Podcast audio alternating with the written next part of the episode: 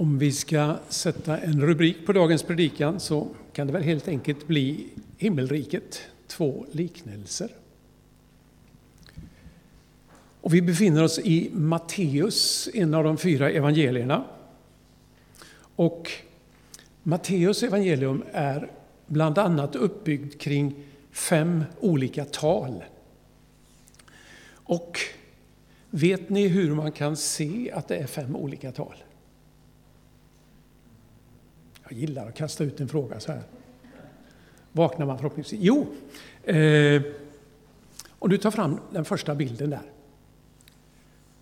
När Jesus hade avslutat detta tal, står det i kapitel 7 och 28. Och vad är det för tal? Bergspredikan, ja, kapitel 5 till 7. Om vi går vidare till kapitel 11 och 1, vad står det där? När Jesus hade avslutat befallningarna till sina tolv lärjungar. Hela kapitel 10 är alltså instruktionerna han skickar ut lärjungarna. Kapitel 13, 53, så står det när Jesus hade avslutat sina liknelser. Och det är det här sammanhanget som jag ska landa strax. Om vi bara tittar på Matteus först. Kapitel 19, vers 1 står det. När Jesus hade avslutat detta tal.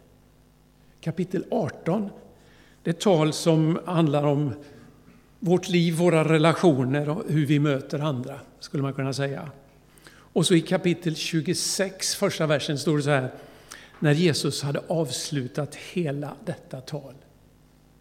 Och det är tal om tidens slut. Så att Matteus har alltså strukturerat upp sitt evangelium kring fem stora tal där han har samlat mycket av Jesu undervisning.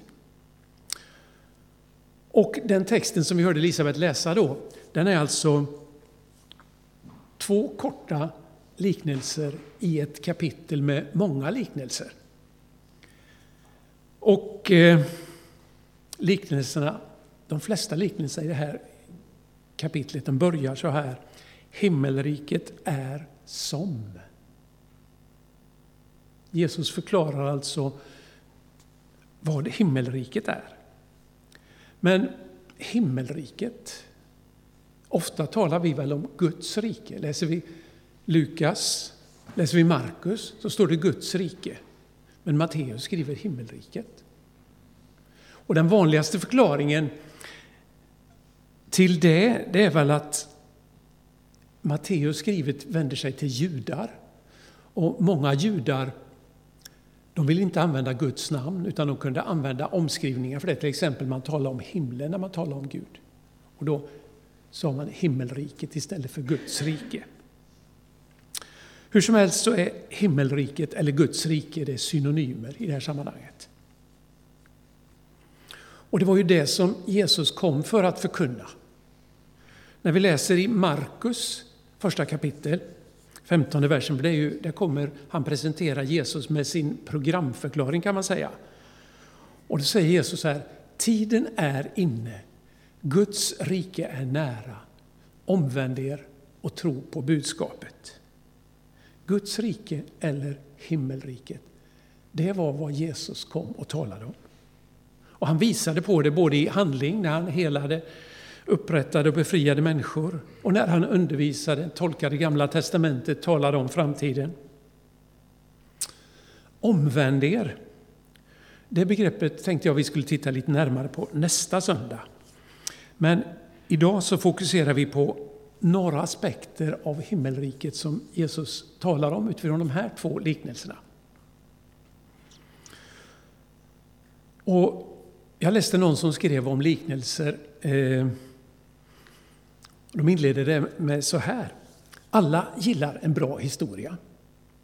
Några gillar poesi och några få andra tekniska beskrivningar och ytterligare andra njuter av abstrakta tankar och avancerad filosofi. Men alla gillar en bra historia. Men i, läser vi kapitel 13 här så ser vi att lärjungarna i vers 10 så ställer de frågan till Jesus. Varför talar du till dem i liknelser? Varför använder du liknelser? Vad tänker ni kring det? Varför talar Jesus i liknelser? Är det för att folket skulle få lättare att förstå? Han använder han bilder för att göra det tydligt? Är liknelser ett sätt att förklara saker? Men vad svarade Jesus på den frågan? Han sa så här, ni har fått gåvan att lära känna himmelrikets hemligheter, men det har inte de andra. Ty den som har, han ska få, och det är i överflöd, men den som inte har, från honom ska tas också det han har. Därför talar jag till dem i liknelse, ty fast de ser, ser de inte, och fast de hör, hör de inte och förstår inte. Liknelserna är faktiskt inte till för att göra det lättare för alla att förstå. Säger Jesus här. Liknelserna gör det givetvis lättare att minnas. Man målar upp en bild, lättare att komma ihåg. För en bild tror jag, för de allra flesta av oss, är en bild mycket lättare att komma ihåg än ett abstrakt resonemang. Men liknelsen hade ytterligare ett syfte för att de som hade öppna hjärtan, som var redo att ta till sig det Jesus gjorde och det han sa, för dem blev liknelsen en öppning till någonting större. Bilderna hjälpte dem att förstå, hjälpte dem att lära känna himmelrikets hemligheter, som Jesus säger. Och jag läste en författare som uttryckte sig så här om himmelrikets hemligheter. Den som redan har tillräckligt ljus för att följa Jesus som hans lärjunge, han kommer att få ta emot mer och kommer att förstå rikets hemligheter som en följd av det. Men den som inte ens har så mycket ljus som behövs för att på allvar ta de första stegen i lärjungaskap till Jesus kommer inte att få mer av hemligheterna, förstå mer. För vissa blir liknelserna till hjälp. Och liknelserna, om de öppnar dörrar för lärjungarna till en större förståelse, så förblir det stängda dörrar. Meningslösa för de som inte är beredda att lyssna och ta till sig det Jesus säger och gör. Igår var Birgitta och jag ute och promenerade i solen och då sol och snö och gnistrande väder, då känner man att man Åh, så underbart! Jag tror ni känner igen det. Va? Kanske liknelsen har den funktionen för den som kan ta emot. Ja. Men det är ju annat, finns ju annat väder också där vi är mer, usch, när det har varit innan, jag vill inte öppna dörren ut ens, idag är jag inne idag är jag Så här. Kanske liknelserna har den funktionen om man inte är redo att ta emot, så att säga. Jag tror det är lite det eh, Jesus vill åt. Och en nyckel här för att förstå liknelsen det är ju givetvis det här begreppet omvänd, tiden är inne, Guds rike nära, omvänd er och tro på Guds skap. Men det kommer jag att prata om nästa söndag. Så dagens text då, det är ju två bilder. Den första, jag läser den igen. Himmelriket är som ett senapskorn som en man sår i sin åker. Det är det minsta av alla frön, men när det har växt upp är det större än alla örter och blir till ett träd så att himlens fåglar kommer och bygger bo, bo bland grenarna. Notera då, en liknelse är ju en bild för någonting. Det är inte en vetenskaplig beskrivning. Jesus säger inte här att det inte finns något frö som är mindre än senapskornet. Det är inte det han är ute efter. Utan det här var ett korn bland de mindre kornen som man använde när man sådde på den tiden. Det var ett litet frö. Men det är ett frö, så det läggs i jorden. Det så att säga dör och växer upp till någonting annat. Det är Jesus, och när han säger då att det växer och blir ett träd som är störst bland, vad det nu var det stod där, eh, så är det inte heller en beskrivning av att det skulle vara det största, att det är man ute och letar efter. Nej, men det finns ju något som är större. Det är inte poängen med vad Jesus säger här. Utan det, det han vill skildra det är ju växten från det lilla till det stora. För i Jesus samtid så hade man ju förväntan på att Messias skulle komma. Judarna på den tiden fick vara med om att man hörde om, här är någon som har utropat sig, jag är Messias, nu kommer jag, tiden är inne. För man väntade på att Messias skulle komma, befria folket och det skulle ske med dunder och brak. Men det Jesus gör här, det är att han säger att det är inte så riket kommer, det kommer på ett annat sätt. Han utmanar deras traditionella förståelse och säger att det börjar smått och kommer att växa till sig och bli någonting stort.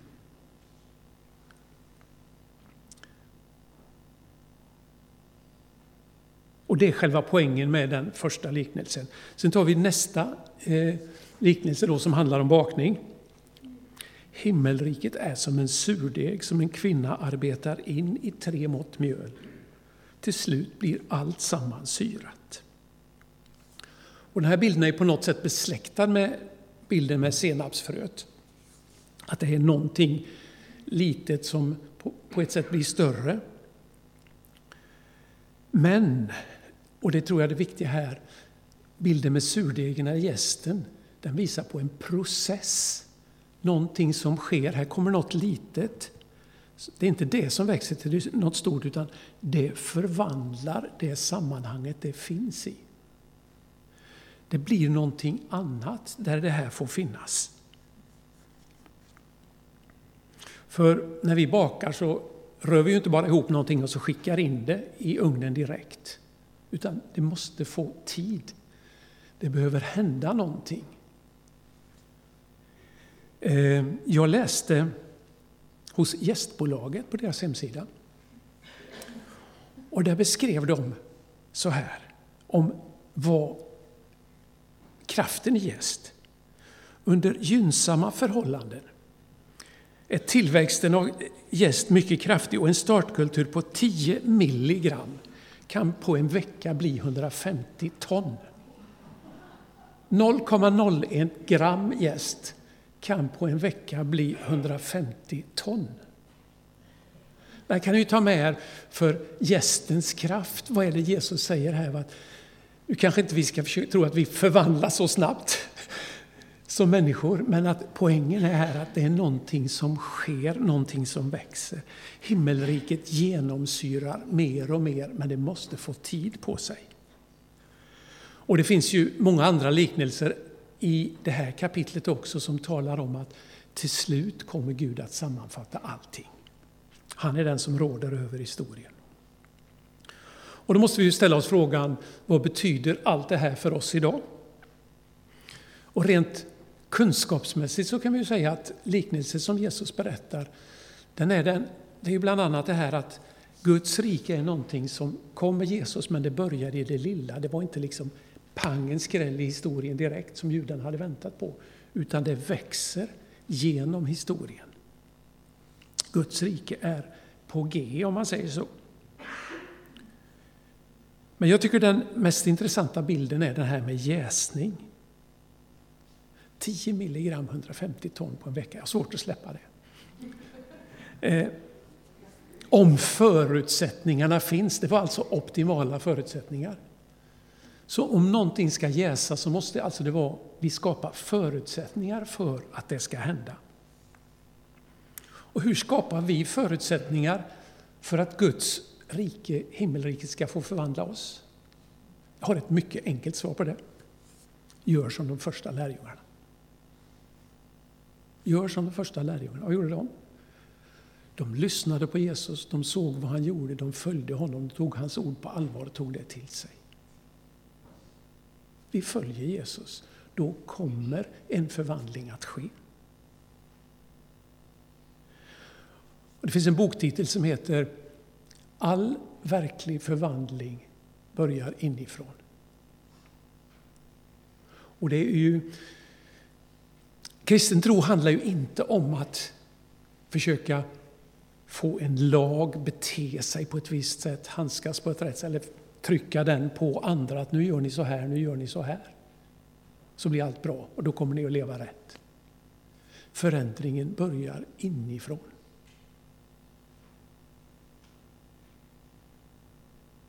Lärjungaskap det handlar om att av egen fri vilja välja att följa Jesus att lyssna på vad han säger vad han vill ge för råd om bästa sättet att leva.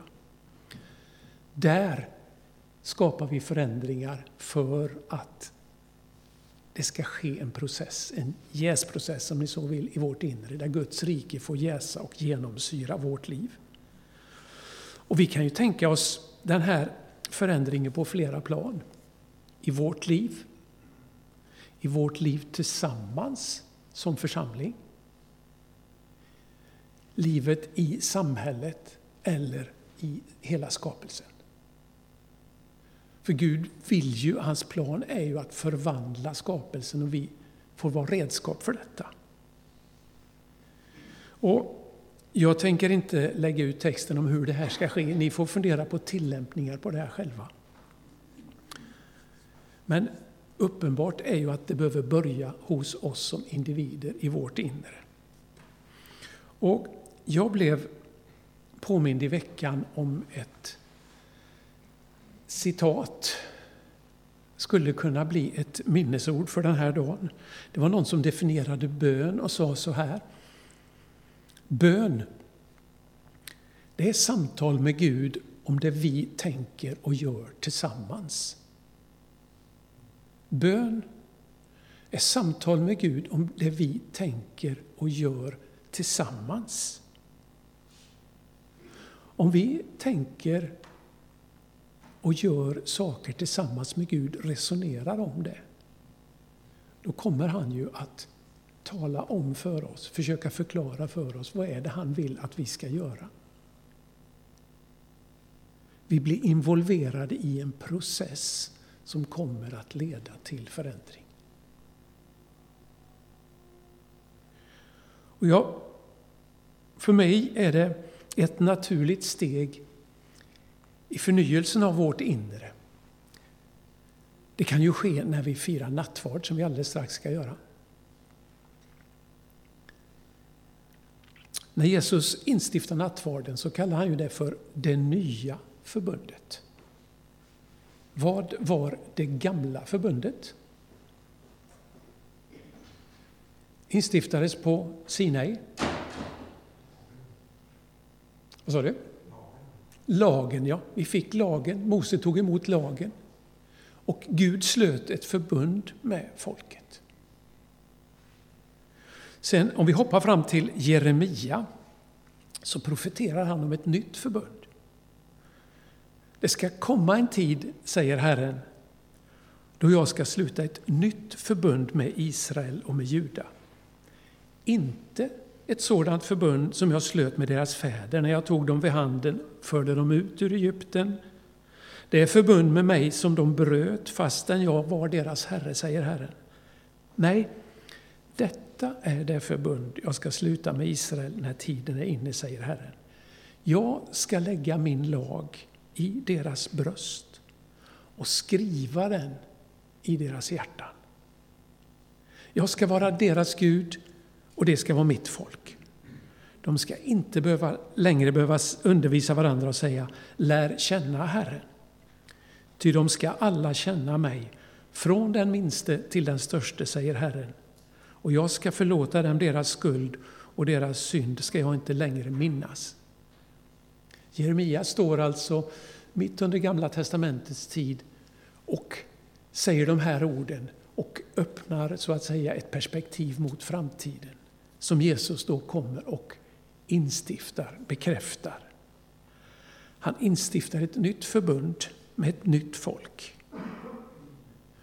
Och jag tror att vi ofta, åtminstone jag sån, när jag går till nattvarden så tänker jag oftast på mig själv bara. Men nattvarden är ett förbund med ett helt folk. Med alla. Vi tillsammans tar emot den här gåvan. För att citera ytterligare någon här som skrev så här. Att bekänna sig till nattvardsordet är att identifiera sig med de som samlas kring nattvardsbordet.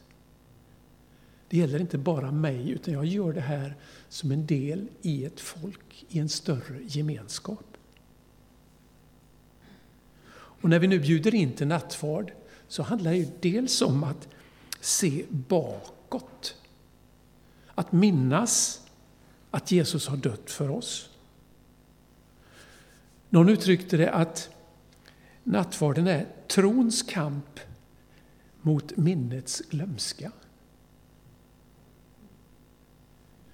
Och man kan ju faktiskt praktisera det om man ställer sig i kön här som vi gör sen och ska ta emot nattvarden, att titta på korset. Komma ihåg bakåt, vad var det faktiskt som hände på korset? Man kan gärna placera sig själv framför korset och fundera på om jag har stått där, jag står framför Jesus, och ser honom dö för mig. För mig och för allt vad jag har gjort. Det är det som händer när jag går fram för att ta emot nattvarden. Jag får lämna över allt jag har och han tar det på sig.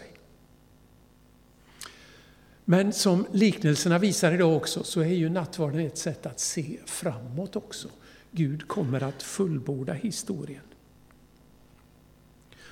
Och i nattvarden skulle man kunna säga, om vi vill använda den här bilden med jäsning, så tar vi emot någonting som hjälper vår jäsprocess att förvandlas till det inre. I nattvarden tar vi emot från Jesus. Han vill påverka vårt inre. Det är tillfällen när vi får ransaka oss själva. Får fundera på, finns det saker jag behöver lägga ifrån mig, som jag så att säga behöver lägga vid korsets fot, lämna över till Jesus. Så får vi göra det, konkret. Och sen får vi ta emot hans nåd, hans förlåtelse. Och så får vi leva med det här. Få gå ifrån nattvarden i bön, ett samtal med Gud om vad vi gör tillsammans. Och så får vi fortsätta låta himmelriket eller Guds rike påverka oss och vårt liv. Och det får förhoppningsvis då konsekvenser, inte bara i mitt liv, utan i vår gemenskap, i samhället och i skapelsen. Amen.